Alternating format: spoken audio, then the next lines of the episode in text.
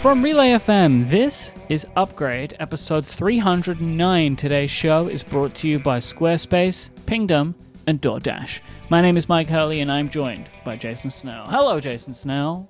Hello, Mike Hurley. How are you? I'm fine and dandy, my friend. We have an action packed Upgrade episode today, but considering it's so action packed, I'm sure that there'll be many listeners who will have lots of strong opinions about this episode. So, our hashtag Snell Talk question from Marlies, who submitted this in the Relay FM members Discord, ties into this perfectly. Marlies wants to know, Jason, do you ever talk back to podcasts? Hmm. Well, I think yes. Any good podcast that engenders some connection, and then you end up uh, talking back to it from time to time. Yes, I do that. I just did that the other day.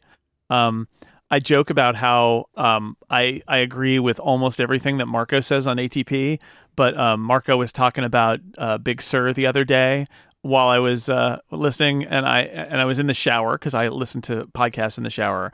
And if you'd been standing outside the shower door, you would have heard me say, "No, no, wrong."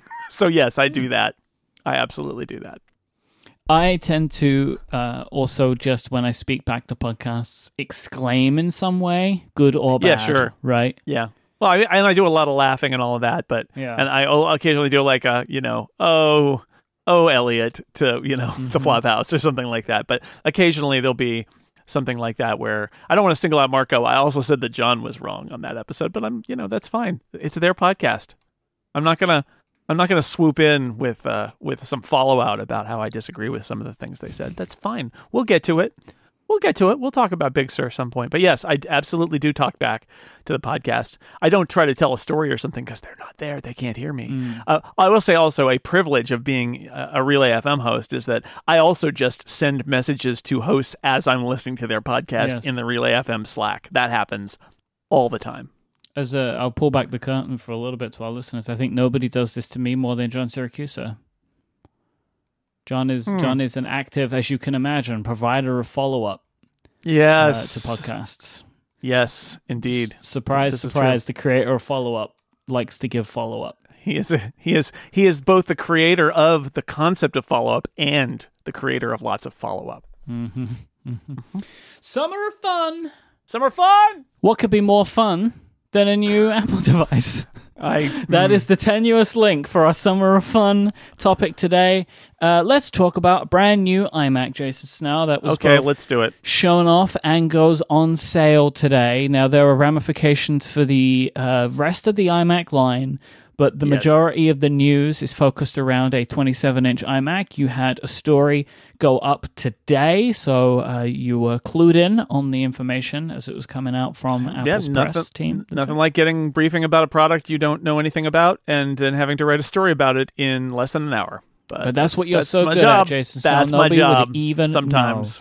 Yep. So I'm going to run through uh, some of the features of this 27-inch iMac, and we can kind of stop and talk about them uh, as we as we want to. Uh, it answers the question of.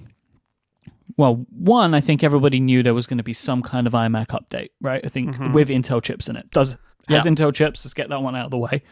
This Yes. is not Apple's first ARM Mac, but I think you know No. Tim Cook said at the end of WWDC, we have Intel products coming still this year. The It's in the iMac was the exactly the iMac was the obvious candidate because it mm. it's been you know waiting feels like it's been waiting on an update and it's a popular machine, and so they did it. Yeah.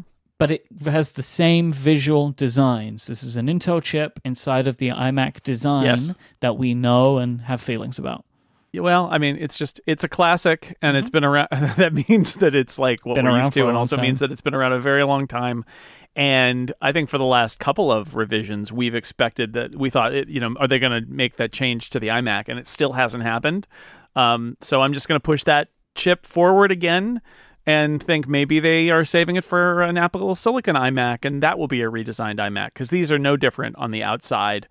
Um, they are different on the inside. Uh, it's really the 27. The 24 got some um, changes to, or 24, 21.5 got some changes to the uh, The, base the configuration, configurations. really. Yeah, that's all. but it's basically not any different. But the, the that's that's a that's Apple's low cost leader. I mean, it's just not it's just not that exciting. And they, they still have the non they still have the super cheap one too. So, you know, it's it's it's they have to keep that around. But the 27 inch is where they kind of made this investment and they've they've upgraded a bunch of the tech inside.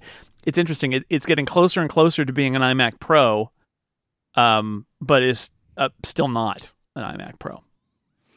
Yeah, well, we can talk about the iMac Pro comparison in a bit when we talk about some of the specs. I would say that, like, we're going to go through this obviously in more detail, but this machine received more of an internal spec update than I think I would have expected at this point before visual design change. Did you think the Intel iMac was ever going to get a T2 at this point? Like no. it's it's the last it's swooping in here as like the last Mac to get a T2. I mean, except for the 21 and a half inch iMac, which is untouched, but like yeah. almost the last Mac to get the T2. But it seems so late in the process that it is kind of funny, right? Like, again, late in the process because we know the transition is happening. The fact is, people are going to buy these and they're going to be fine and they're going to work for years and they're going to be. I mean, there there is a little bit of fallacy among people who are very tech savvy that oh, I don't want to buy an iMac now. It's the worst time to buy an iMac because the chip transition is happening. It's like, well, yeah, but if you need an iMac now, uh, it's not like this thing breaks in six months, right? Like no. it's going to work and be fine. And, and for a lot of fact, people, this would actually be the best time to buy before there's yeah, uncertainty. Before there's uncertainty, I have a close friend who said, "Oh, this is the time for me to buy because my iMac is getting a little, uh, a little ratty." And I think that uh, his feeling is. I'd rather go now with this stable Intel architecture and then spend the next five years watching everybody else deal with Apple Silicon and then you know, when that's all settled down, it'll be time for a new iMac. So that I think that's a perfectly valid. It's not valid if you want to be on the cutting edge, but so many people are not interested in being on the cutting edge. So, you know, what they what you do get out of this is possibly the last Intel iMac, and so at the height, you know, it's got the new uh, 10th generation Intel processors. Uh, it's got a, a new version of a Radeon Pro, AMD Radeon Pro GPU, uh, which has more um, larger VRAM option. There's a 10 core i9 processor, which really is uh, last year. Last year, the 8 core high end iMac was basically at uh, at iMac Pro levels. Mm um, with some caveats, right? Like the cooling isn't as good, which means that there might be more throttling, and it didn't have the T2, but now it does. Um, and it, as far as we can tell, you know, the cooling in these is the cooling in the old iMac, which means its mm-hmm. thermal uh, thermal capabilities are not the same as in the iMac Pro, which redesigned the thermal system. So uh, there are reasons to get an iMac Pro even now, but it is interesting that alongside this announcement of the up to 10 core iMac, Apple took the 8 core iMac Pro, which is my iMac Pro, and uh, it's gone. It's a goner. And they actually took the 10 core iMac Pro and slid it down to the entry price of the of the iMac Pro. So I think that's Apple. I think Apple is comfortable with there being a little bit of overlap between the high end iMac and the low end iMac Pro, but not that much overlap. So that's a little a little tidbit that it did. With comparing these, it's interesting. I'm pleased that Apple have actually done that. It was like understanding that the iMac Pro is losing some of its competitive edge here and is like reshifting a little bit because now this new iMac at the 27 inch has features the iMac Pro doesn't have, which could be considered great for people that use it. I want to talk about the one that I'm the most interested in, which is the nano texture display option coming to a Mac device. So it is a $500 mm. add on, which is when uh, I found out they were adding the nano texture, I thought would be much more than $500. It's not cheap, but that is I, I would have expected it to be like a thousand dollars because that's how much more the Pro Display is, right? It's the, the I think it's a thousand dollars more for the nano texture option. Um, this is a thing that I had hoped we would see that Apple would learn this technology and would understand it completely and would end up bringing it to other devices so I am mm-hmm. actually really pleased to see that because I could imagine a future computer that I may want, I would want to add this onto. So, like, for example, in my studio, I have large overhead lights, like those. I don't know if they're like, they're like the tube ones you get in offices. The fluorescent lights, yeah. The fluorescent ones. Thank you. That's what I was looking for. And on my Dell display that I have my uh, Mac Mini hooked up to, it gets quite a bit of glare. So I will say this makes me even more hopeful that an Apple display that may come out in the future, which I'm still hoping will happen, would include an option for nanotexture on that. Right. So yeah, mm-hmm. I, I'm just genuinely like really pleased to see that Apple has found a way to extend this new technology out to somewhere else. I mean, would I love a nanotexture iPad in the future? Yes, Apple. I desperately would, but maybe we can look at that somewhere down the line. Yes, the question is what what they would charge you for it because it is a five hundred dollar option Mm-hmm. for nanotexture display on the iMac. But mm-hmm. you know, there are people who will want that level of glare reduction, right? Like, Yeah. i- they're absolutely, and it may come down to your workplace, right? Like, in fact, it may open up new options for you in your workplace. Like I, I literally can't move my monitor from this or my iMac from this place because there's too much glare in every other direction, and maybe that uh, is a thing that you know with a nanotexture display iMac you could be like, oh, I now I can put it over here, I can move it here. Um, so that would be great. So yeah, it's it's uh it's fascinating to see that rolled out here, and and who knows where else it might go. New 1080p webcam in the iMac. Yeah, yeah. So this is, I think, basically the iMac Pro webcam. Um, and what it gets is not just the webcam hardware, but because there's a T2 now, the T2 does all of the image signal processing, Mm. Like on the iMac Pro, which means that it's a it's going to be a better webcam experience. It's not a 4K webcam or anything, but it's going to be a, a better webcam experience, not just because the hardware is better, but because the the T2 is doing all the controlling in terms of face detection and adjusting the camera settings. That's all happening uh, on the T2, and so that'll be a big upgrade for versus the previous iMac. Oh, also uh, up to 128 gigabytes of RAM you can put in one Yep. of these machines. Um, Yep. it, it's quite significant. You can really Yeah, get a lot into this. And did we mention the the 16 inch MacBook Pro professional microphones system is Ah, yes, the uh, what in is here it? too. The, the podcasting microphones that, that nobody studio should use. Yeah, studio quality or whatever. It may actually I was thinking about it. It may actually be better on the iMac. you wouldn't be typing on it. Yeah, well, that's true. And the 16 inch MacBook Pro, you know, it's a laptop, so it's moving around. And what we found is that it can sound good, but it also can sound not great depending on where it is. My guess is that the iMac, because it just sits in one place, it's probably, you know, not going to be pressed up against a. You know, a, a, a comforter or like or weird, you know, in weird places that you might put a laptop, um, just sitting out on a desk, and it may be optimized for that and may actually sound better. But it's two microphones in the in the front, in the chin, and then one in the back, and so it can do noise cancellation and echo cancellation and all those things. And it's it's basically the uh, the mic system that uh, is in the 16 inch MacBook Pro as well. And I'd imagine that over time that will go in all Macs, but this is the second Mac to really get that. So SSDs are now standard on every single iMac. Um, the the all of the starting options for every iMac now includes an SSD. They do start at 256 gigabytes though.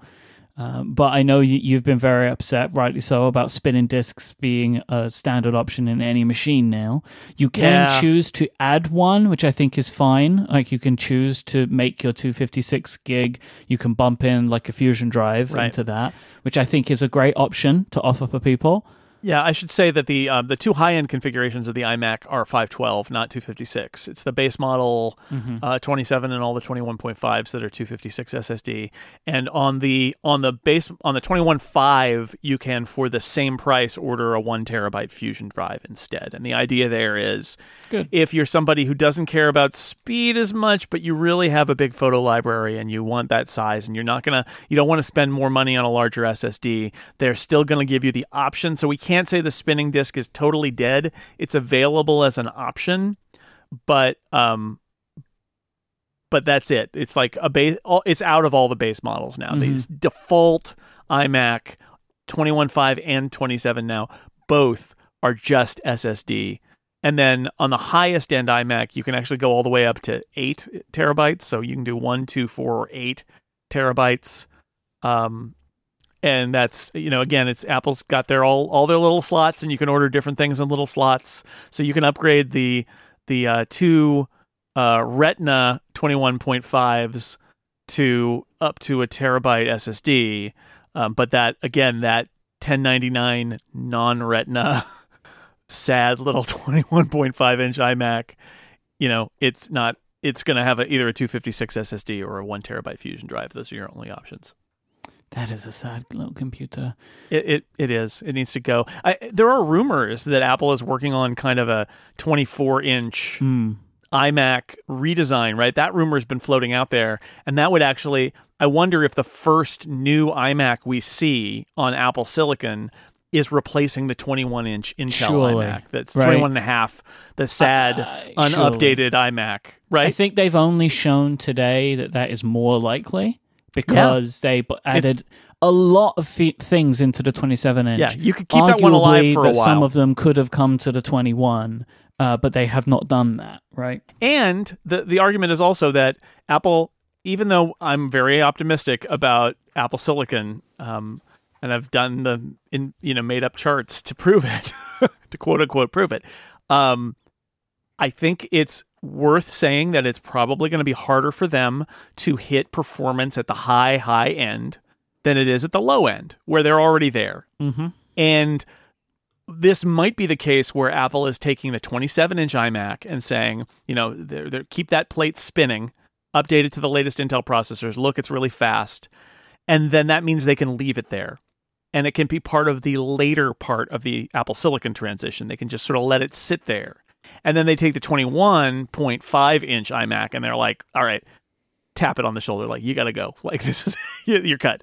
Uh, and bring in on the low end because if they if they do a redesign and it's of the 24 let's say so they bring in the bezels and it's not not much not much bigger than the 21.5 but it's a bigger screen and all of that and it's apple silicon and whatever processor they put in there like I, I think there's no doubt they've got a processor ready to go for that. Even if they wait on the bigger iMac for a little while. Uh, totally a reasonable scenario that uh, it, seems more likely today because the 21.5 inch iMac is uh, more or less untouched for a couple of years and is is kind of sad and um, bad, and that's why. I mean, it's there because it's cheap. That's it. It's there because it's cheap. It's not great, but it's cheap, and that seems ripe for a, an Apple Silicon replacement. Do you think that this will be the last Intel Mac of any kind that gets a f- significant update?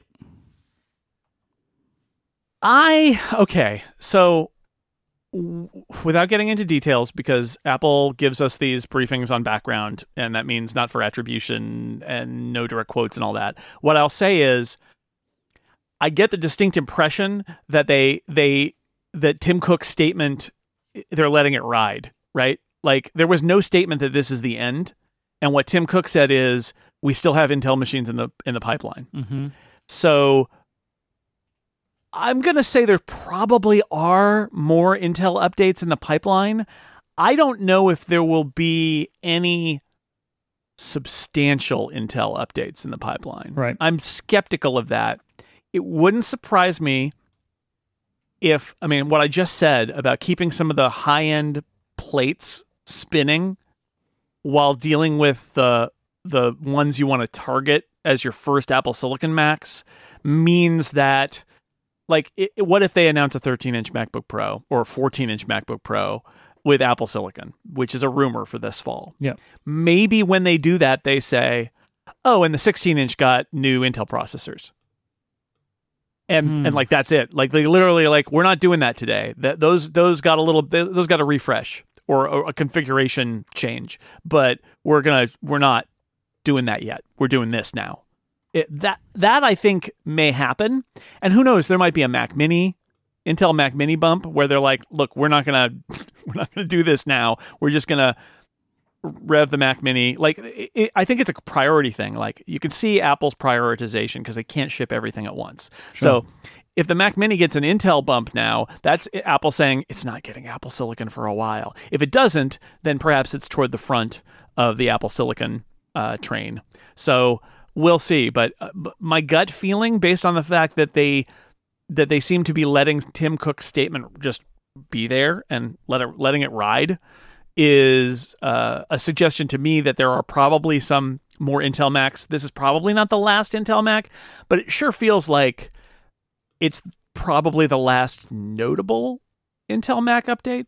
Could might not be, but I, I think there's probably not a lot left in the pipeline for them. I would agree with you that I, if I was going to assume, if I was going to put my money on it, I would say that this is probably the last update for an Intel machine that is notable, is significant. It has more than just we're keeping this one alive for a while. Right. right. Because that's kind of what they've done with the 21 in a way. Like they've made some changes that make it make a little bit more sense in the product line, but that's not notable in any way. I would say like that this oh, or the last time that they did the the iMac update, like this one is much bigger than that. You know, like the last iMac update was most like, you know, we put a new chip in it, that kind of thing. Like I can imagine doing that for a while, but this adds some like actual new features that didn't exist in the iMac in the iMac line before. So it really feels like this is a big one. You know, because I could imagine, right? Like, especially the Mac Pro. I don't know about the iMac Pro, but especially the Mac Pro. I can imagine that one is going to be one of the very last to move to Apple Silicon. I'm probably not alone in my thinking there. So they'll have some new stuff that they'll be putting into the Mac Pro line over time. But you know, we're not going to see like a brand new Mac Pro, I would imagine, for quite a while. But they'll they'll keep kind of like bumping some things. You can now Yep. put this processor in, this think- graphics card in, that kind of thing. Ex- I think that's exactly the idea. Is uh, for stuff like that that's at the high end. Saying, you know, we're not ready yet, but we'll give this a new. Oh, are there some new Xeons or whatever? We'll put those in there if there are. Like, I think keeping their they're keeping their options open there Mhm. too. But who knows? I mean, it would. I think it would be really weird for them to say, "Oh, we've completely redesigned the the MacBook Pro 13 inch, and it's running on Intel processors." Mm, Yeah. I don't know. So, uh, yeah, it feels like if we're not at the end, I I think we're pretty close to the end now. Yeah. Like, I think I I would be surprised if there was a new iMac or a new Mac running Intel processors that was a more substantial update than what we just saw. I cannot like stay in one place about my thinking as to whether the iMac Pro will continue. So, future of the iMac Pro is a really good uh, question. So, the, for those who don't remember, the iMac Pro, based on all reports from the time, was Apple's replacement for the trash can Mac Pro. They were literally going to say, no more Mac Pro. We're just going to do an iMac Pro. That's going to suffice. And that is going to be our new Pro Mac going forward. And then they changed their strategy and they had that meeting and they said, we are going to do a Mac Pro. But the iMac Pro was already kind of like designed and they put it out and it was out way before the Mac Pro was. And uh, uh, I bought one and I love it. Um, I think it feels like the time for them to have updated it has passed now, given that they're going to Apple Silicon. So now what it feels like to me is they have a plan for the iMac on Apple Silicon. And my guess is that the iMac Pro won't exist anymore. Mm-hmm. Or if it does exist, it's going to exist, but really just be a powerful iMac. It's That's just my the guess. top of the line Yeah. configuration of whatever the iMac will become. Imagine, yeah, using the same base design as whatever the 27 inch iMac becomes, which again may be a little while, right? Depending on how they handle the smaller one. If that one is their target for a redesign for Apple Silicon, maybe the, the these iMacs hang around. But when they do bring the 27 inch iMac over to Apple Silicon, you know, the the offering a high-end processor configuration is something they could do. If they if they want to keep the idea of a, an iMac Pro around they could offer that and they could even ha- have that be the different colored case. Like oh darker aluminum space gray for the high end right? And that's sort of a, a how do they do they value that? Do they think there's value in having that? But yeah the the truth is it's like the spinal tap thing of well you know why do you make it 11 why don't you just make 10 louder? It's a little bit like that. It's like why make an imac pro? Why not just make the imac faster at the high end? If it's a brand new architecture is there anything in here that needs to be different architecturally for the imac pro? And my guess is that they're going to build the new imac for apple silicon whenever it comes with the idea of having uh, a good thermal envelope to grow the processors over time without completely redesigning the cooling system, right? At which point, you know, they would do that once. Why do that twice? They would do that once. There's got to be only one iMac design. So I think I think it means that essentially the iMac Pro is probably dead. Even if they keep it around, I think it's much more likely to just be a high end iMac with some special features rather than like a completely new design. I'm a little disappointed that the iMac Pro design doesn't seem to have ever gone in any uh, any iMac, and seems like it maybe never will. But The maybe they'll take design, lessons. Do you mean like the is that is well, that the, you- the the cool. I mean, Oh, the it's. SSD only, and it's got the whole giant cooling system that is Yeah. way more capable than what's in the iMac. But I don't know. maybe I- I- the the next iMac actually benefits from that that technology. maybe it'll benefit. And and again, I would come back to the fact that the iMac Pro was a conception from the before time in terms of how Apple thinks of the Mac. Yeah. So it's possible the iMac Pro was designed thinking that not only would there not be a Mac Pro, but that there would not be Apple Silicon. Right Yeah. from a period where they were just going to get along to go along, put put the Mac in maintenance mode, essentially legacy mode, where it was there, but it never really changed that much. And whatever there was a new set of Xeons, they'd stick it on the iMac Pro and call it a day. But really, that was not the future. And then they changed their path, and so mm-hmm. it's it's designed under all sorts of assumptions that Apple has probably ca- probably cast off like four or five years ago, and it's still kicking around. Yeah, for all we know, they're going to take a wash on the R and D of the iMac Pro because that future didn't pan out. The the future of our professional Macintosh is this one. Yeah. And you know, Yeah. so we may never see if the you know it's possible like all that work that we're talking about, that incredible cooling that the iMac Pro has, that literally may never make it to another computer, right? Like it Yeah. might just live in this one because Apple Silicon chips will take a different type of system. Yeah, I think I mean SSD only is the future, right? And so what they did in pulling all of the space out of the iMac, you know, that's great, but they're going to design a new iMac and th- they may decide, well, I want it to be smaller and lighter, and so I'm not going to use that hard drive space for uh, cooling. I'm going to remove it from the computer, right? So it, it may be a very different kind of computer, but that's it's okay. I think I think Apple knows how many people who have high end pro tasks use iMacs and not just the iMac Pro, but other high end iMacs. I think they're aware of that and I think they're aware of their needs and will continue to have um, a computer available that serves those needs, whether they brand it as a, an iMac Pro and load it up with options that are awesome and a space gray enclosure and all of that, or whether it's just not worth it uh, I think is an open question. It's sort of like it's their choice about if they think that there's value in branding one of their iMacs as the Pro iMac in order to get people to buy it and spend more money. That's a that's a marketing decision more than a technical decision. I think honestly. This episode is brought to you by Pingdom from SolarWinds. Do you have a website? Does your website have a shopping cart or a registration form, maybe even a contact us page? These are pages that you want to be available. You have content, you want that to be available. If you answered that yes, you do have a website that has this stuff on it, you need Pingdom. Do you know what that means? It means every website. Because nobody wants their critical website transactions to fail. This means a bad experience for you, your users, could mean lost business for you as well, which you definitely don't want.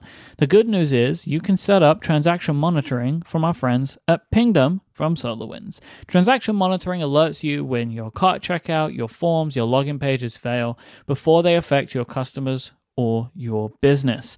Pingdom will let you know the moment that any of these fail in whatever way is best for you. You can customize how you're alerted and who is alerted depending on the outage severity. And Pingdom cares about your users having the smoothest site experience possible. So if disaster does strike, you're going to be the very first to know. It is super easy to get started. Just go to pingdom.com slash relayfm right now for a 14-day free trial with no credit card required. I love Pingdom. We use it all the time here at Relay FM. It makes sure that we're online when we want to be, and if there's any issues, they let us know and we can get it fixed.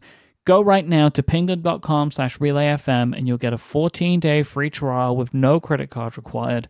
When you sign up, use the code UPGRADE at checkout and you'll get a massive 30% off your first invoice. That's pingdom.com slash relayfm and the code UPGRADE. Our thanks to Pingdom from SolarWinds for their support of this show and Relay FM.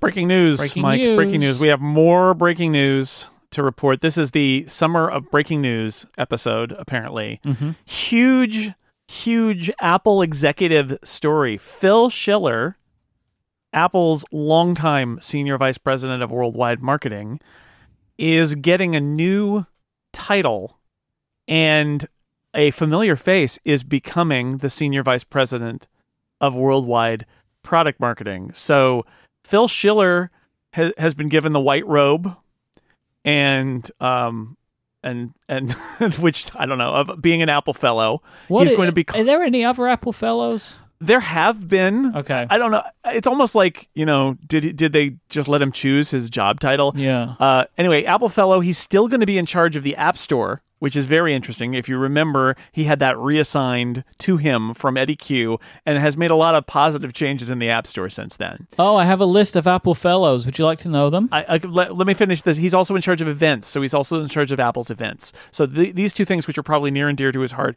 he's still in charge of. Now, before we tell you the rest of the story, Mike Hurley's got a list of other Apple Fellows. I have. I've just found it. Uh, believe it or not, I'm I'm not kidding. This news uh, was announced as we we're recording like half an hour ago. It's already been updated to include Phil Schiller. This is on an apple.fandom.com wiki. Sure. Uh, the list of fellows include Al Alcorn, Alan Kay, Bill Atkinson, Don Norman, Gary Starkweather, Gursharan Sidhu, uh, Guy Kawasaki, Phil Schiller, Rod Holt, Rich Page, Steve Capps, and Steve Wozniak. Ah, that's the Wozniak slot. That's what it is. I only know Yeah. like half of those names. it's it's it's like for distinguished people for for service to the computer industry or, or to Apple. It's an interesting choice to put him in that slot. Um, there's a statement about it where he says he will keep working at Apple as long as they will have me. I bleed six colors, he says, but I want to make some time in the years ahead for my family, friends, and a few personal projects I care deeply about. He turned 60 this year, so there's definitely a suggestion here. He cites that that he turned 60 that um, that he look my gut feeling in reading this, and again, it's only been a half an hour, and who knows what you know will come out about it, is that Phil Schiller's been at Apple a long time. He's made a lot of money. He's got a lot of Apple stock. He he doesn't need to work for a living anymore, and he loves Apple. So this sounds to me like Phil Schiller saying, "Look, I could retire, but I don't want to do that. But I don't want to wa- work the way I've been working." And they're like, "Okay." Tim probably is like, "Okay, how about?"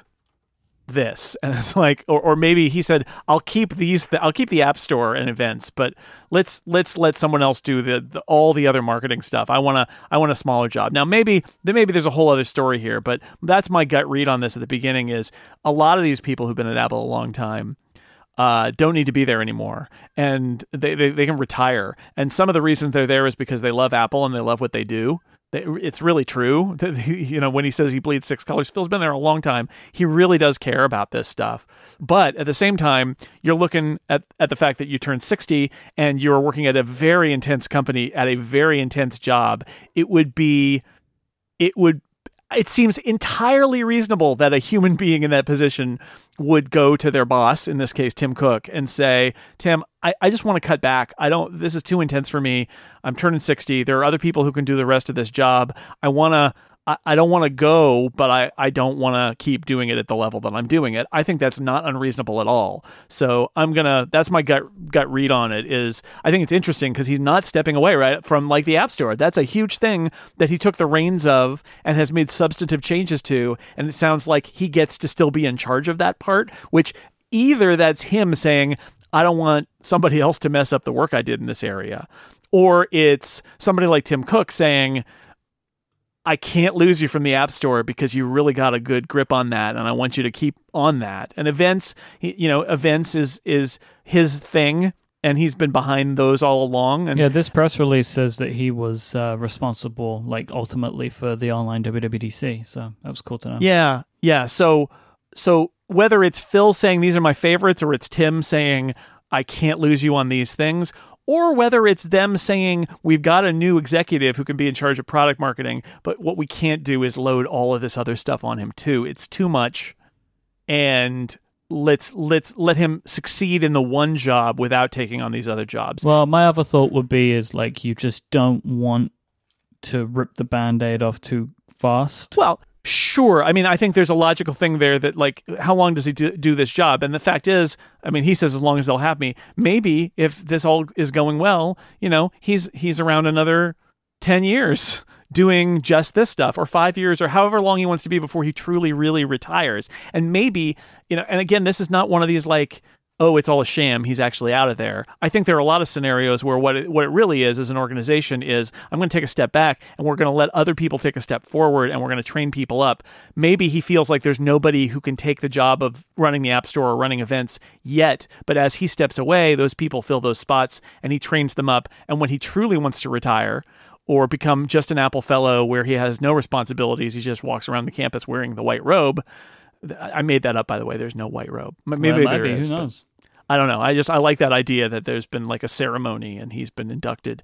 Um, you know, he'll have th- those people will have come along, and then because that happens sometimes, right? Where you get these people who are super high powered and they've been there a long time and they know what they're doing, and then you say, well, what happens when you leave? And the answer is there's no one. Like, we'll scramble. And one of the things you do, I think, if you're responsible, especially if you're 60 and you want to step back, is you say, can we, you know, move to everything's a transition, right? It's not like a transitional job. Everybody, eh, you know, has their time and then they leave. So uh, even Phil Schiller.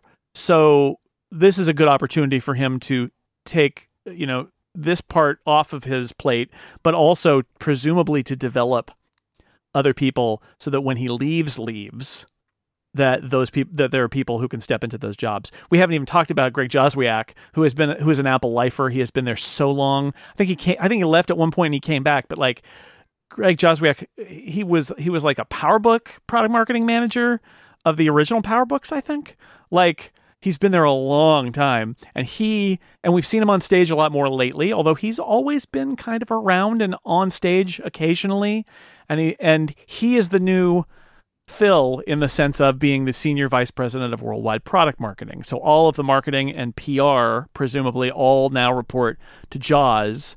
And um, I have I have known him at least a little bit for a long time because I've been covering Apple a long time, and he's been at Apple a long time and I really like him. I mean, I think I think his personality comes across. He's, very di- disciplined as a speaker on stage and things like that. But I uh, I think he's a, a good guy, and uh, I'm looking forward to seeing what he does with product marketing. But it's a big moment. Um, also, uh, another thing I wanted to throw out there, which is like Jony Ive, I have to wonder if this is one of those announcements that is following the actual disengagement like if that makes sense that maybe Joz has kind of been doing this job increasingly over right. the t- over right. the last year and Phil has been it does feel that way. I mean, stepping back right. publicly, I feel like I see Joz way more than I see Schiller these days. Yeah, it's been like that yeah. for a while. Yeah, yeah, I think so. Joz is definitely.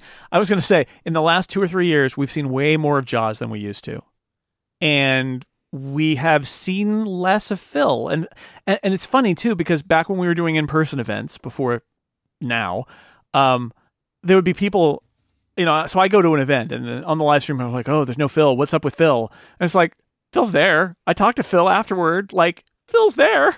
It's just I, I think that maybe that was part of the conscious kind of like getting other people involved, and Phil doesn't have to be on stage for everything.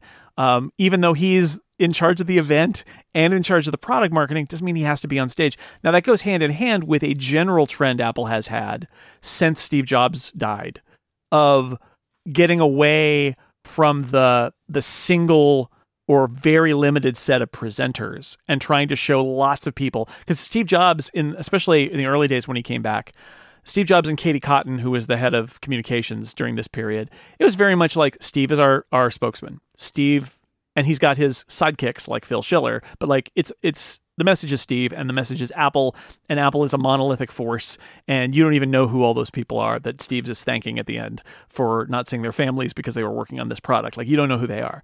And the Tim Cook Apple, for lots of good reasons, is about showing the faces of all the people who work at Apple and, and getting to know those people and having it be this cast of people and saying, look at all these brilliant people we have working at Apple on all these products.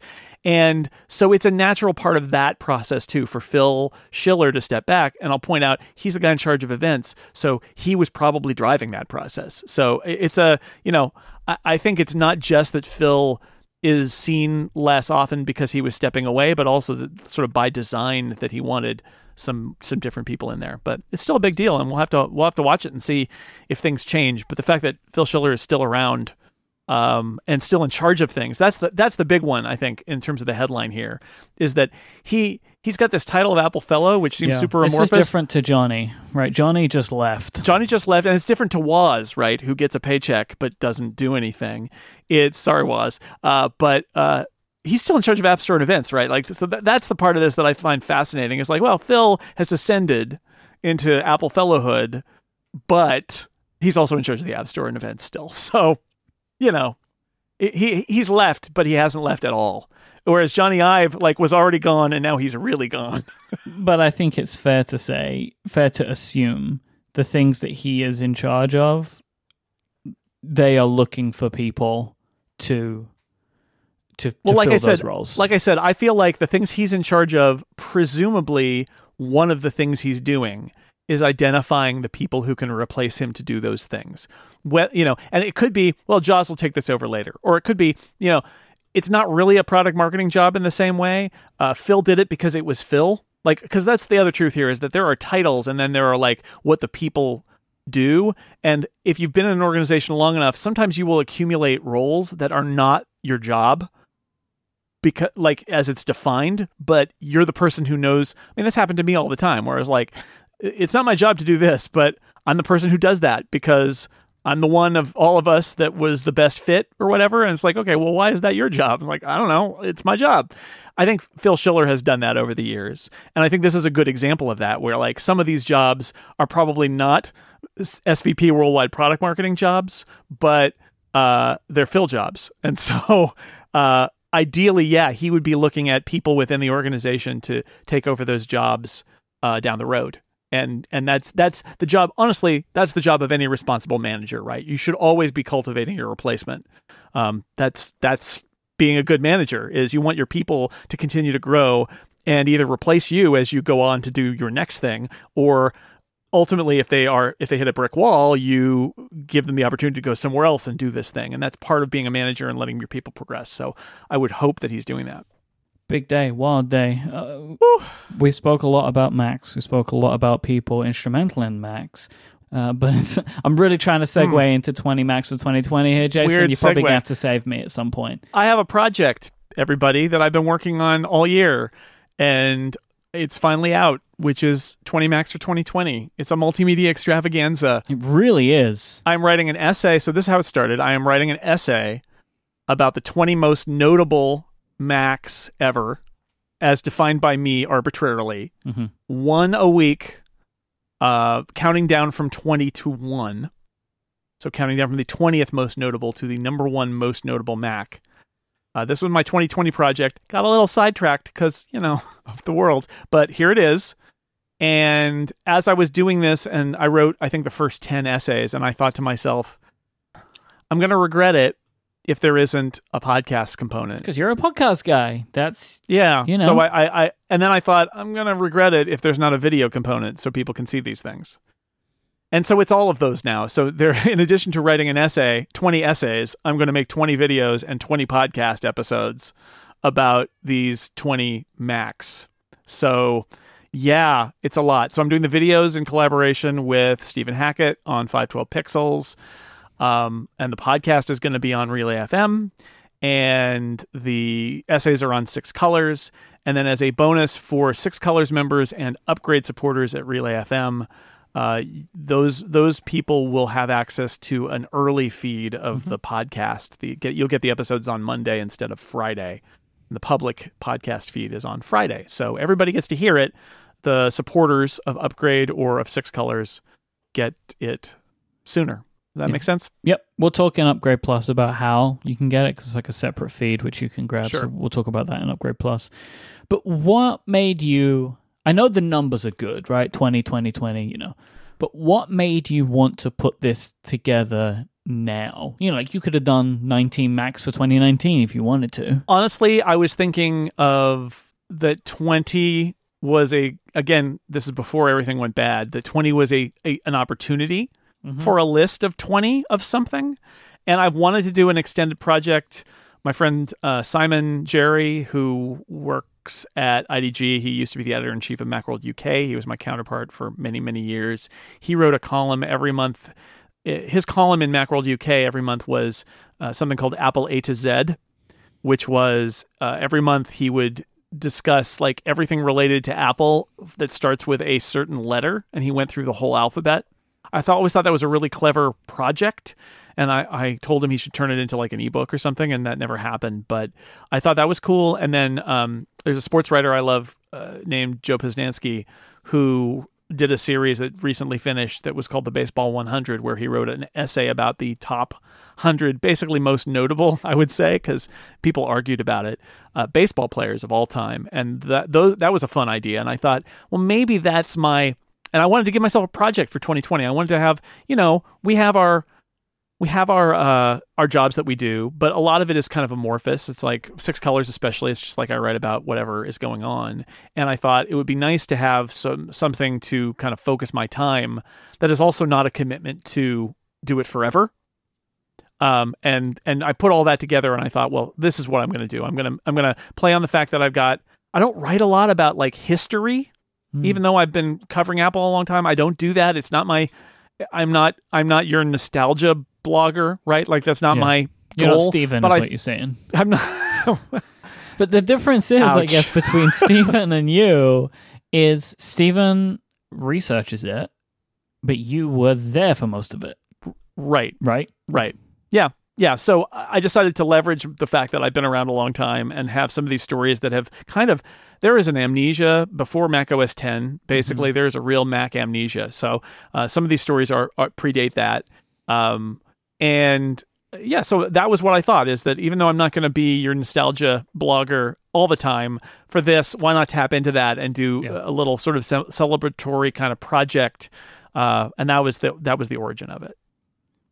I really wasn't trying to burn Stephen. Like, but but that is what he does, right? Like he writes articles about products all the time. That's what 512 is about, right? Like old computers. About old old old stuff. Yeah, and as there, well as there are new podcasts stuff, about but like the thing that makes 512 different is he is he talks a lot of Mac history as well as Mac present. I guess what I'd say is as somebody who's 16 years older than Stephen, mm-hmm.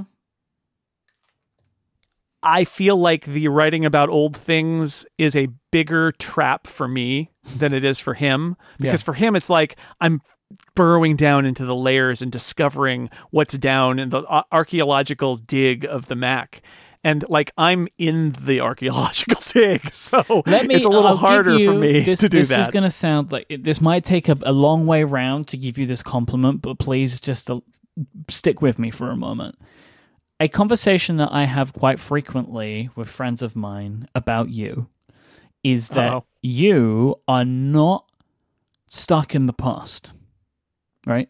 You are, as you said, you are 16 years older than Jason, which means that you're. Nope, that's me. No, you're Jason I'm, and Stephen. I'm, I'm, exactly my age. So it's there's a couple more years of difference between us, or one. I don't yeah. even know how old Stephen is. I don't know how old I am most of the time. But okay. you are very like you're just as modern as anybody, right? Like you are not. Cons- I don't ever think of you as being older than me in any way, and nor do I think of you as like the old timer Mac guy.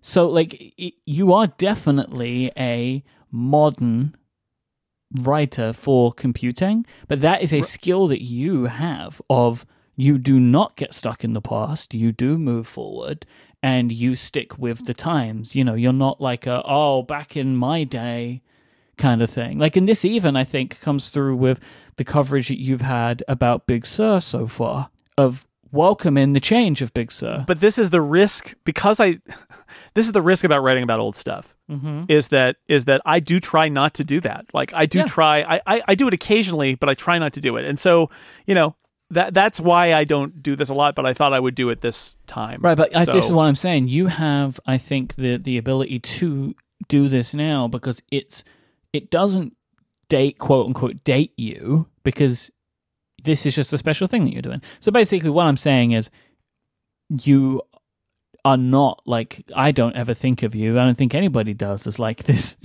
ancient Mac archaeologist, as you would say, or, or part part of the fossil or whatever. But like, so it gives you the ability to do it because this isn't your thing, but you do have the knowledge, so it should be shared. Yeah, there are those moments where uh, where somebody like Stephen especially is like, "Oh, there was this video about like Steve Jobs and the the coffin. That's a great video." And I'm like, "Yeah, I was in the front Yeah, row. for that. I was like, I was like ten feet away from Yeah. that. It's like, oh, but that's ancient history. Yes, it is ancient history. It is. We It is. Watch some old keynotes for Connected or the Prompt, and like we were watching the iPod one, and we were kind of talking I've about that as like a historical moment, and you're just sitting there, you know, baby Jason's in the in Yep. the fourth row or whatever, you know. So Yeah, you have this it's true. knowledge, and it's worth sharing because as well, like what I love, I've obviously I've heard the first episode, I've I've heard some parts of further later episodes of Twenty Macs and Twenty Twenty. Is it's but it's not just you right there the the the great part about it is is interviews with many people who were Right. around them people you used to work with so the great thing is like it is a a for the for the podcast especially i think like a really great oral history of these macs in their time from people that use them not just a case of like oh i looked it up on wikipedia and like let me tell you about it. Like there are stats there are things to hear about which are interesting but i always find it more interesting to hear from people who have the actual context of being around Right. then. Like, you know, like when you look at the history, I'm sure like the 20 Macs of 2020 will touch on computers that were released at a time when Apple nearly went bankrupt. And as of this week, Apple is the most valuable company in the world. So like people that have only been around like like me for 15 years caring about this stuff, I can't accurately give the context of what it was like for to be a Mac user 22 years ago. And so I think that Right. that's the thing that I like about this project is it's giving more people as well as yourself who were around then to share those stories because it gives additional context to these to the history of these computers. So it's cool. Well, I, I and I neglected to mention that. So the podcast is a scripted podcast, um, with me talking to. I'm, telling a story, and I'm also weaving in the stories of a bunch of people I I know, and so like some old timers like Adam Engst and Andy Ihnatko are in there, but also like Stephen Hackett's in there, and John Gruber's in there, and um, there there are a bunch of people coming up who you haven't heard from yet who are in, and I'm I'm gathering more, and so it's a different, it's a very different feel. The essay is just me. The podcast is the voices. It's me telling a story, and also the voices of other people who have other things that are their priority, and I let them say that part. And then the video is actually a little more like a podcast in that it's me and Stephen Hackett just talking about it, and then showing you like pictures of the old Macs. Oh, I guess Stephen has a lot of them too, right? So, Well, th- this is one of the reasons that it's a collab, as the kids say, is because he's got so many of these. Not all of them, by the way. He doesn't have all of them, but he has so many of them that um, I said if you can, you know, help me out with the with the pictures and the video of these things, and we'll talk, and we'll make it like a collaboration, Nice. and we'll put it on uh, 512 pixels. And he was up to that, so it's a it's that's helpful because I don't have most of these, although I have a few more than I used to because I've been buying things on eBay.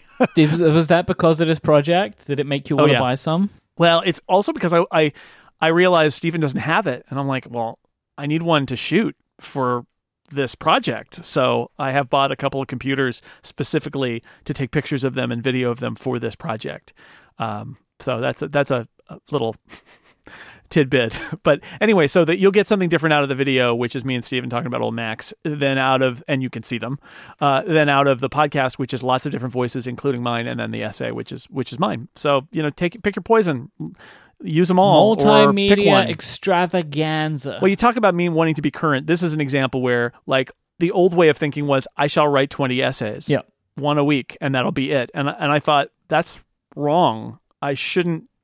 I should do more than that, and that's why I have made a vast amount of work for myself. So, Well, see you I in think mid-December, everybody. I think this is a great project. I love that you have gone to the lengths that you have because it feels to me like even more of an event because of it. Like, you know, there are things where you when you can see the amount of work someone has put into something, it elevates what you think of it in your mind, right? So like the fact that I know I can read an article, listen to a podcast and watch a YouTube video, and the three of them do have differences in content, like that is that seems amazing to me. That's like a big thing. So I congratulate you for doing this project. I urge people to go and consume it. I will also say I'm super happy because I'm not a big article guy and love that there's a podcast version so I can consume in my preferred medium, which Yeah. would be to listen. Especially for me, considering it's di- lots of different people, I like to hear them.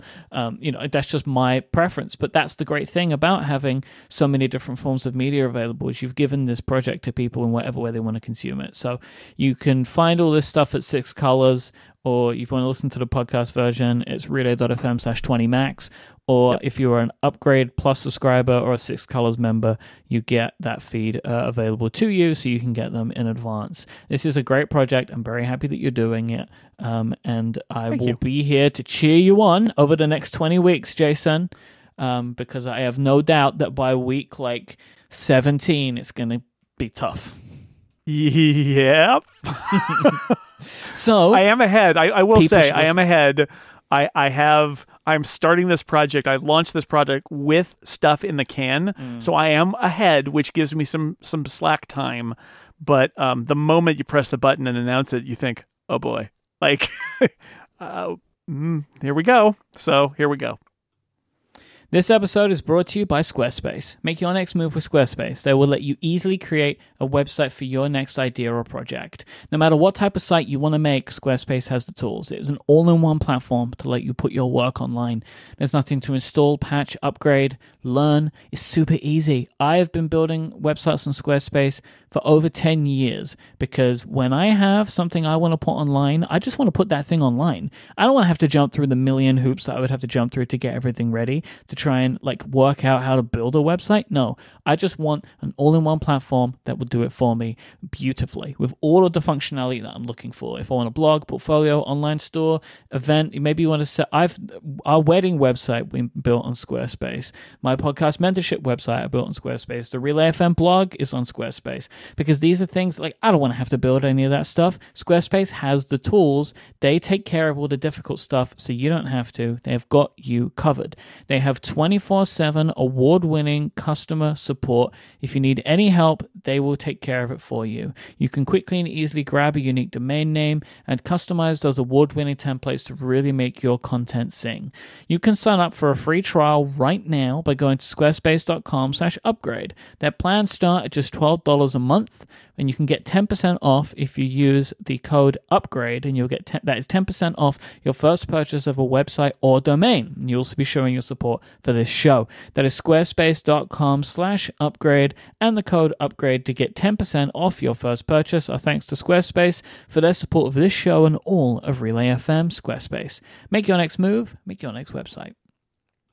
Okay so there was last week, you can't have avoided this, the Senate antitrust, no, the congressional antitrust hearing, uh, where they brought, where they, the Congress brought in a bunch of uh, tech CEOs, right? So we had Zuckerberg, Pichai, Bezos, and Cook asked them a bunch of questions. Um, there were also some statements beforehand that were enlightening. The the questions themselves were like, you know, pick your poison on that one. We are not going to talk about the uh, antitrust hearing itself.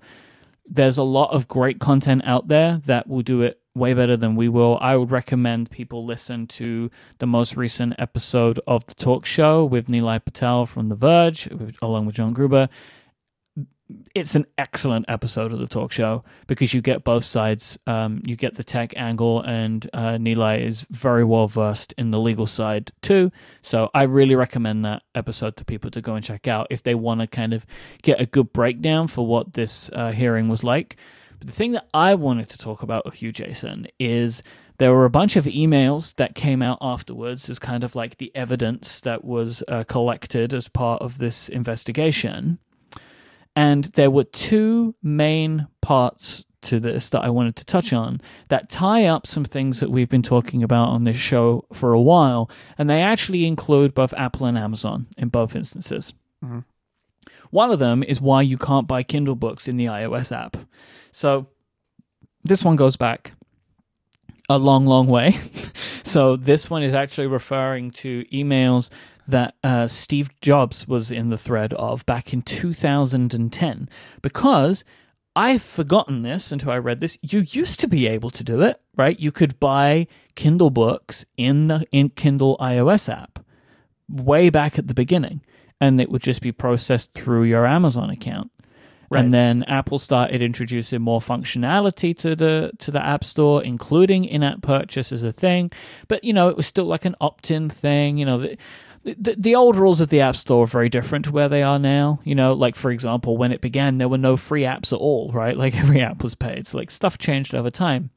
And basically, what this breaks down to from looking at the email chain between, uh, like Phil Schiller previously mentioned was in this chain, Jobs is in this chain, Eddy Cue is in this chain basically Amazon made an ad which showed customers switching to and from their iPhone to get their books on the Kindle app, and they were switching to Kindles and to um, and to Android devices, and they didn't like it because it kind of showed that.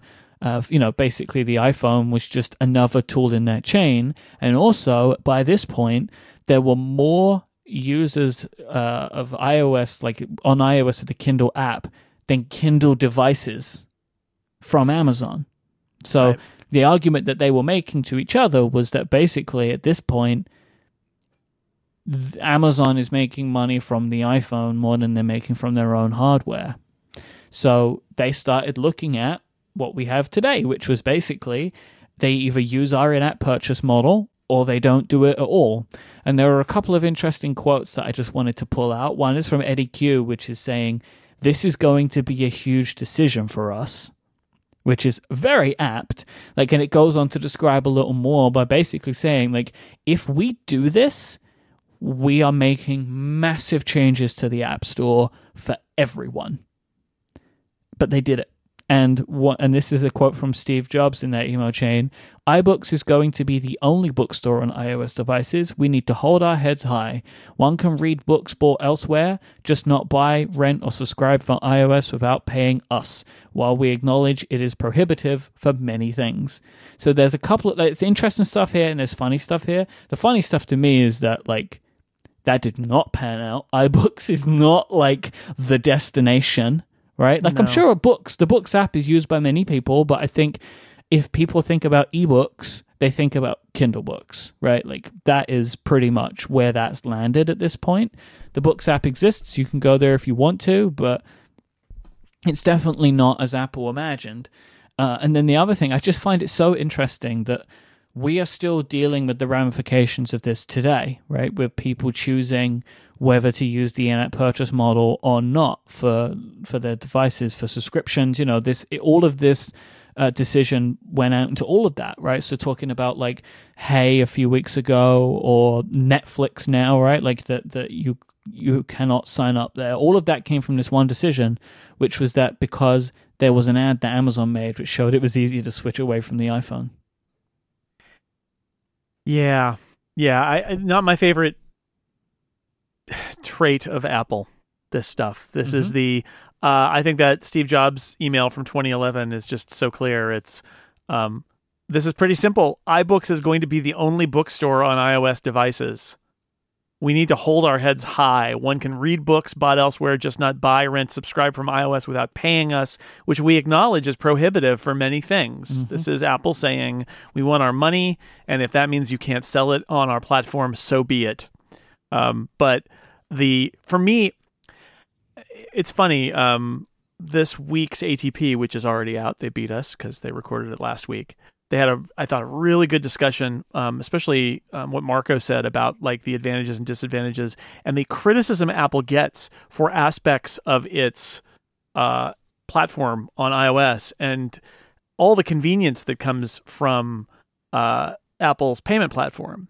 Like for me, similarly, I would say my big criticism. I mean, I don't love the fact that Apple is making developers jump through, who have outside so- stores jump through hoops, uh, or, or, makes customers who use apps from companies like Amazon to jump through hoops, like what I do if I want to buy a comic on Comixology or a book on uh, on Amazon on the Kindle bookstore, I have to open up a web browser, right? Like I can't. I have to use Safari. I can't use the Amazon app. I can't use the Comixology app.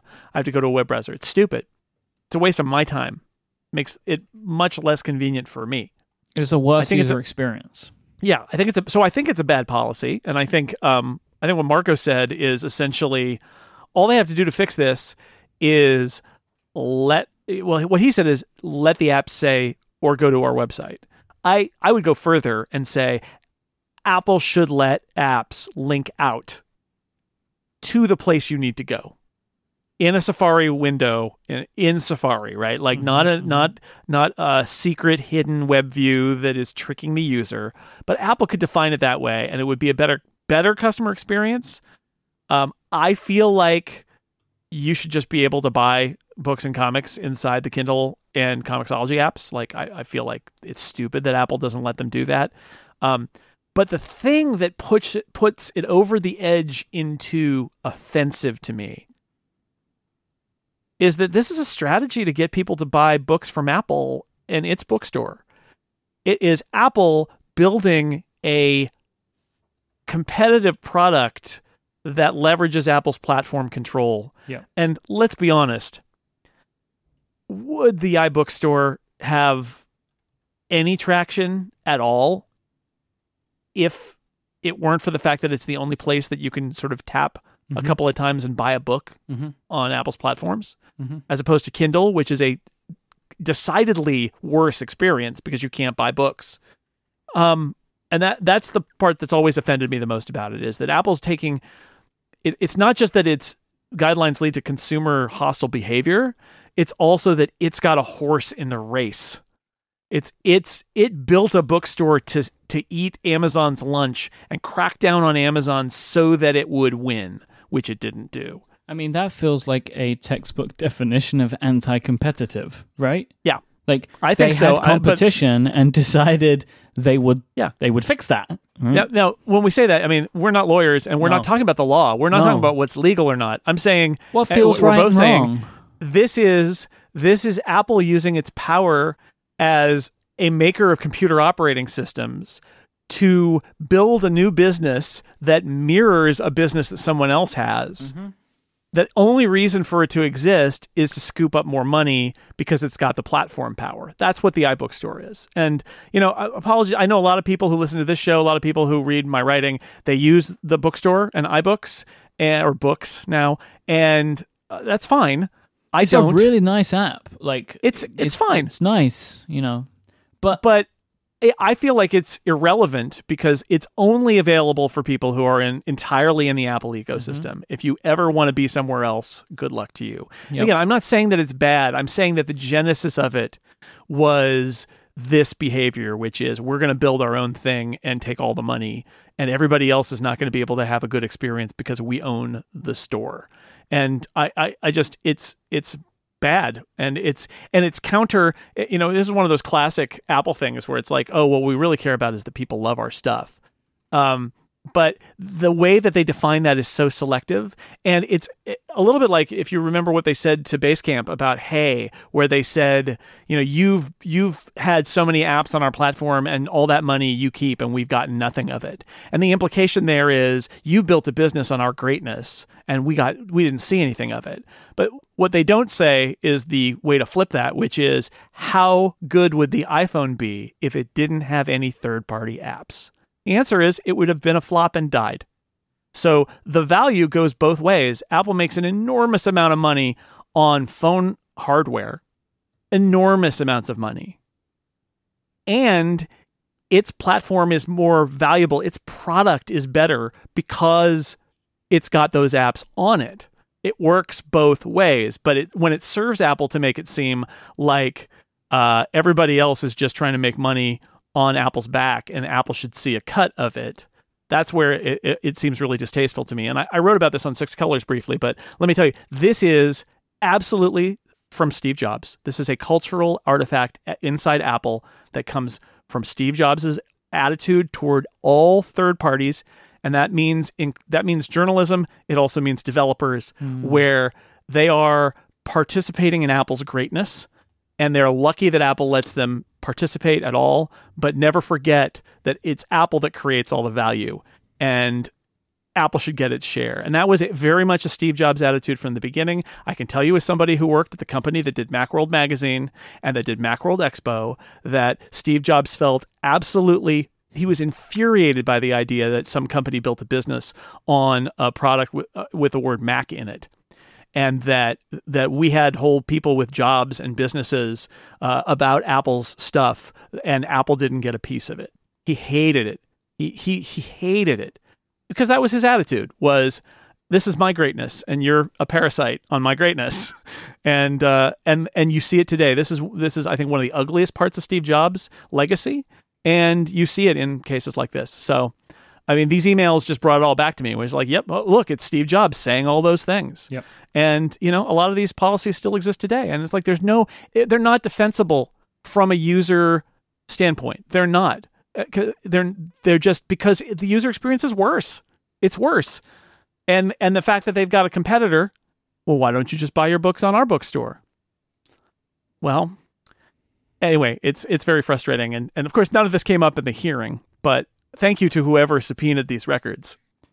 Yeah, I mean, and this stuff is not for the hearing, it's like for the investigation, which will produce the report. And the hope right. is that the report will will be better for what it's supposed to do than the hearing was for real it was supposed to do. What what is clear and has been clear for a long time, uh, and after beating up Apple about iBooks, I will say the iBooks uh, ruling against Apple, where Apple was found to be colluding with publishers, that was the that was a very clear signaling point that um, that U.S. law to protect consumers from companies having too much power and engaging in anti-competitive behavior is broken, because as we all know, the net result of Apple and the publishers being found guilty is that Amazon got stronger.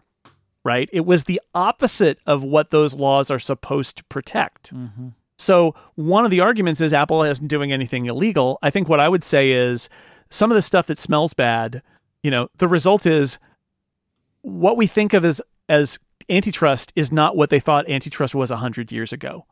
And you, you know, this is why if I were Apple, I would be treading lightly and they're not. They're still not doing it. I would be treading lightly because all that needs to happen is for um, the U.S. government to have the will to pass some laws that redefine what anti-competitive behavior is and depending on what they do that could really break Apple's business and make their products worse and some of it is probably avoidable by Apple behaving a little bit differently.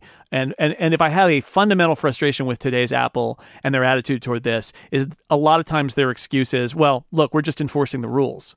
It's like mm. I, I don't make the rules. Oh wait, I do make the rules. But no, no, I'm just enforcing the rules. And it's like, well, it's their rules you could change them to be fairer, but you've chosen not to. One other uh, thing that is interesting for this show specifically is the Apple Amazon deal that occurred a couple of years ago that did two major things. One was to bring Amazon Prime to Apple TV and for Apple to bring their products to sell on Amazon. So uh, I'll put a link in the show notes to a couple of tweets from Mark Gurman. So the the the former is is basically the terms of the deal for Prime now, like the Prime TV service, right? And it is effectively what we expected. They got a fifteen percent flat cut on all users who signed up in app. No waiting, no waiting period. You know, they don't have to wait for a year before it converts they got straight anyone that signs up they get 15% so this proves two things it proves one that this happened and two that there is a clear policy for cutting that 30% where it feels necessary which i think i've said on this show many times and in other places which i think is the policy i would have if i were apple but i wouldn't pretend that i didn't have it. Right? Like yeah. Netflix amazon any of these companies They have millions of users. They are bringing value to Apple as much as Apple's bringing value to them. It is business, right? Like Yep. that you would negotiate. But this Yep. idea that all developers are treated the same and they all pay the same, it's not true. Just just stop. Yeah. Stop just, trying to either stop. saying it or giving that impression, which they are. Um, so the terms of the deal were that they would only pay 15%, but Amazon had to support all of the tvOS features. Then there was a second uh, slide which showed, and this is wild. This one is bananas that this got put into this uh, uh, overall package, right? There is a forecasting sheet for revenue of Apple products sold through Amazon for a year. Now, my the, the thing is my expectation on this is it is multiple years old. This is probably a 2-year-old slide, so don't try to draw too many conclusions from it. But even then, you see some really interesting stuff. Like, so a couple of years ago, we basically found out that Apple TV revenue is minuscule compared to the rest of the product line. It, like, so they had a $26 million total revenue expectation for Apple TV. Apple Care is $66 million, right? So very small. But again, this is sold through Amazon. You can't extrapolate this out to Apple as a whole, but it's still a slice. Uh, the watch was worth more than the Mac in revenue at 440 million to 432 million and Beats at that time was selling more than quote accessories which you'd assume included AirPods but again this is before the AirPods cultural explosion I think so there's just some interesting stuff in there to see right that like they expected in a year to do a billion dollars of revenue like billion dollars of sales of the iPhone through Amazon um, so it's it's kind of interesting to see, considering we don't get these numbers anymore. We're going to talk about Apple's revenue, uh, their their Q3 results in a minute. Um, we don't get these kind of breakdowns anymore, right, Jason? They don't show us this now. No, they don't. No, it's uh look, Apple sells a lot of products Mhm. and Amazon sells a lot of Apple products now that they have this Yep. deal. Yeah, it's it's uh, fun when we get little disclosures that go outside of what we usually get. But Mhm.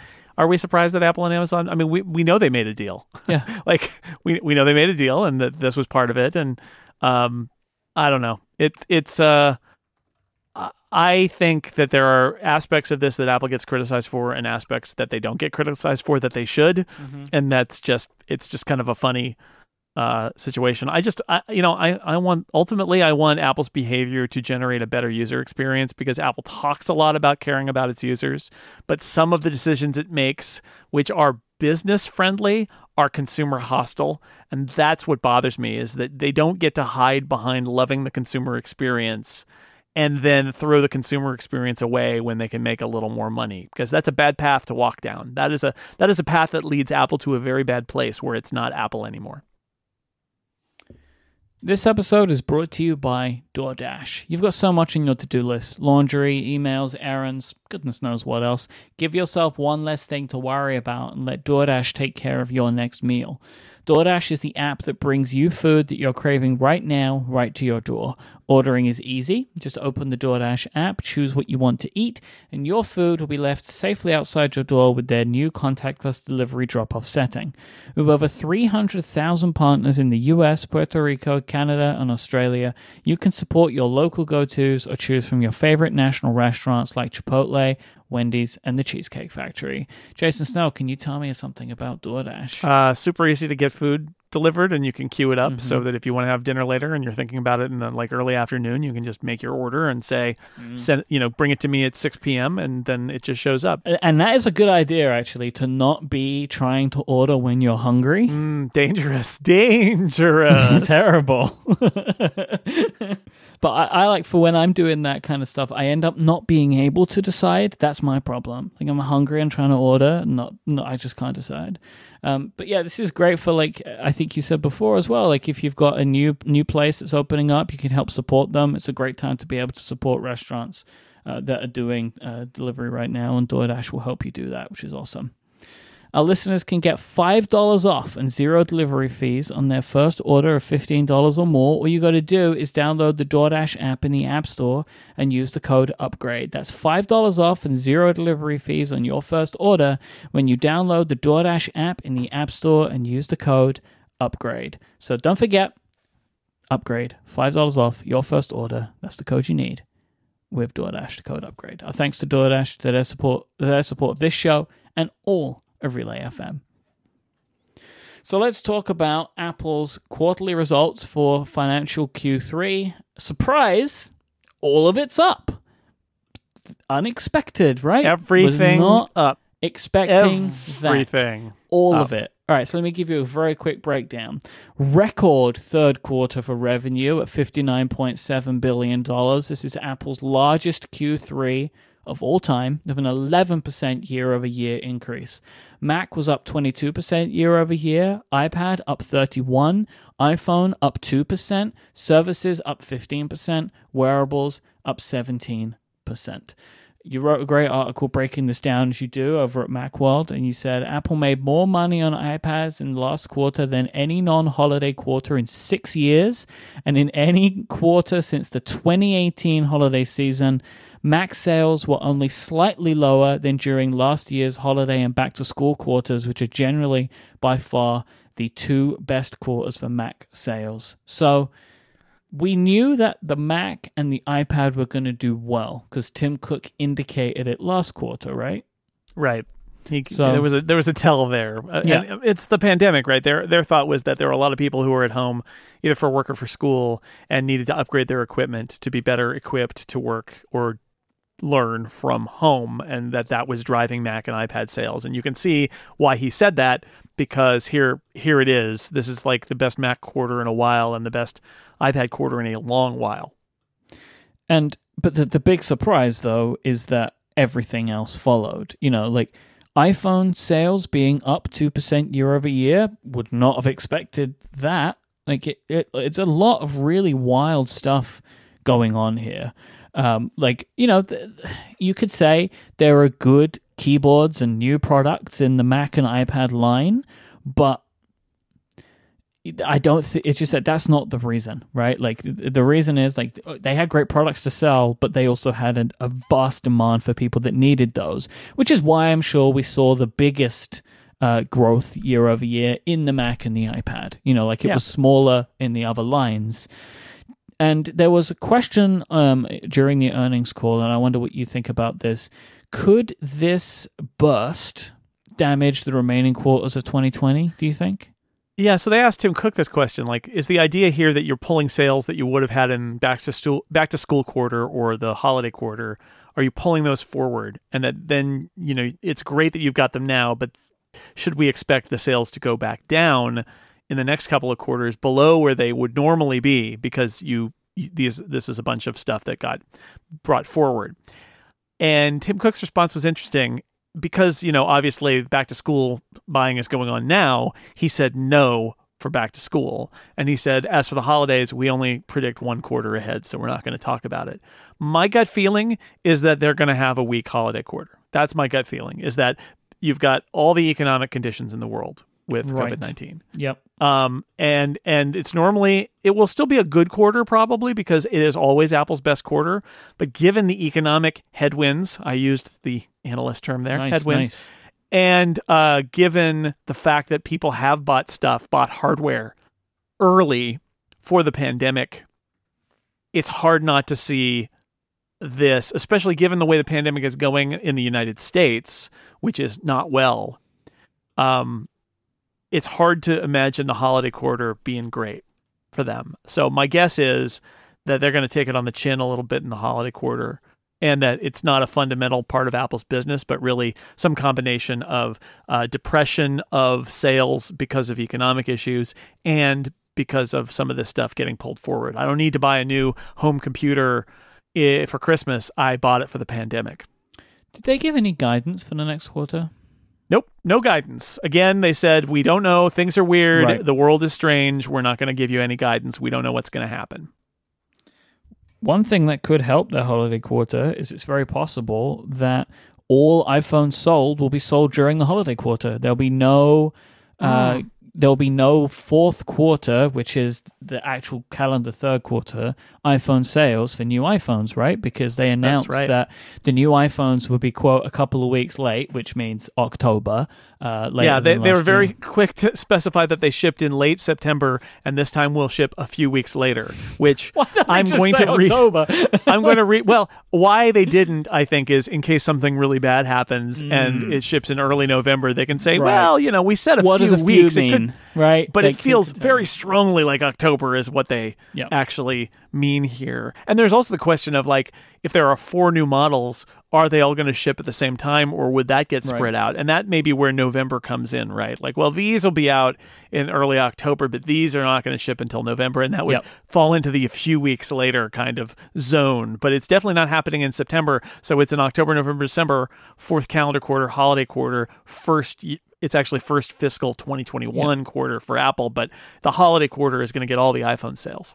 because if you think about it, you know, like those those first week, those first two weeks, that's when the, I would expect the majority of what would happen in the quarter is happening, right? Like people will buy, maybe not the majority, but it's a big spike, and that might help them in that quarter, but it's not going to change the amount sold, right? It's just like when is it reported, right? Um, and uh, as you say, right, like we could end up with phones coming out all throughout the end of the year because they'll ship these things when they're ready, but who knows when they're all going to be ready? Maybe Apple doesn't even know yet completely. And as you say, we may get mid October going out into November uh, for these four products to start shipping. You know, it's isn't unprecedented. The iPhone 10 uh, shipped in October when um, the the the eight was announced in September. Um, I think I've got my times right there.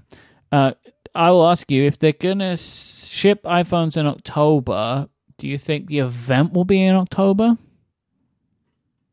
Uh, no, I think the event will probably be in September because they announce and then they don't ship right away. Uh, it's possible that they could they could move it like it's usually like a week later. So it's possible that it could be late September or early October for an Mhm. event. They could also just do it in early September as they always do and say and they'll be available in October and just walk away. So I, I don't think it precludes them from doing the event at the usual time. But, you know, we live in this strange year now where perhaps that'll all just get pushed back. And that would be, um, you know, I, my, my gut feeling is that it won't, but they could if they wanted to. I guess we'll have to ask Apple Fellow and head of events, Phil Schiller, what he thinks about it. But he's not talking because he keeps secrets. Uh, the couple of other things that came out from the uh, earnings call, which is interesting to me.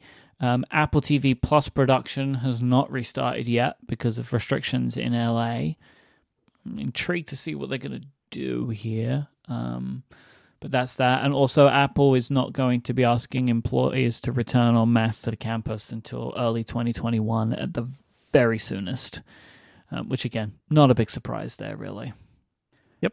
but it's a surprising surprising quarter overall. Like wild to see them up those levels. I mean, they hit a bunch of goals and Everything up. services and stuff like They, that, which they, they were really kind of sheepish. They're like, we know the world is terrible, but we made a lot of money. yeah. it's like, um, yeah. So we can't can't avoid it, but uh, it it definitely did happen. All right, so that is it. I think for a bumper episode of Upgrade, huge. It was even a bigger episode than we thought than when we started. Yeah. so that's kept getting of- bigger.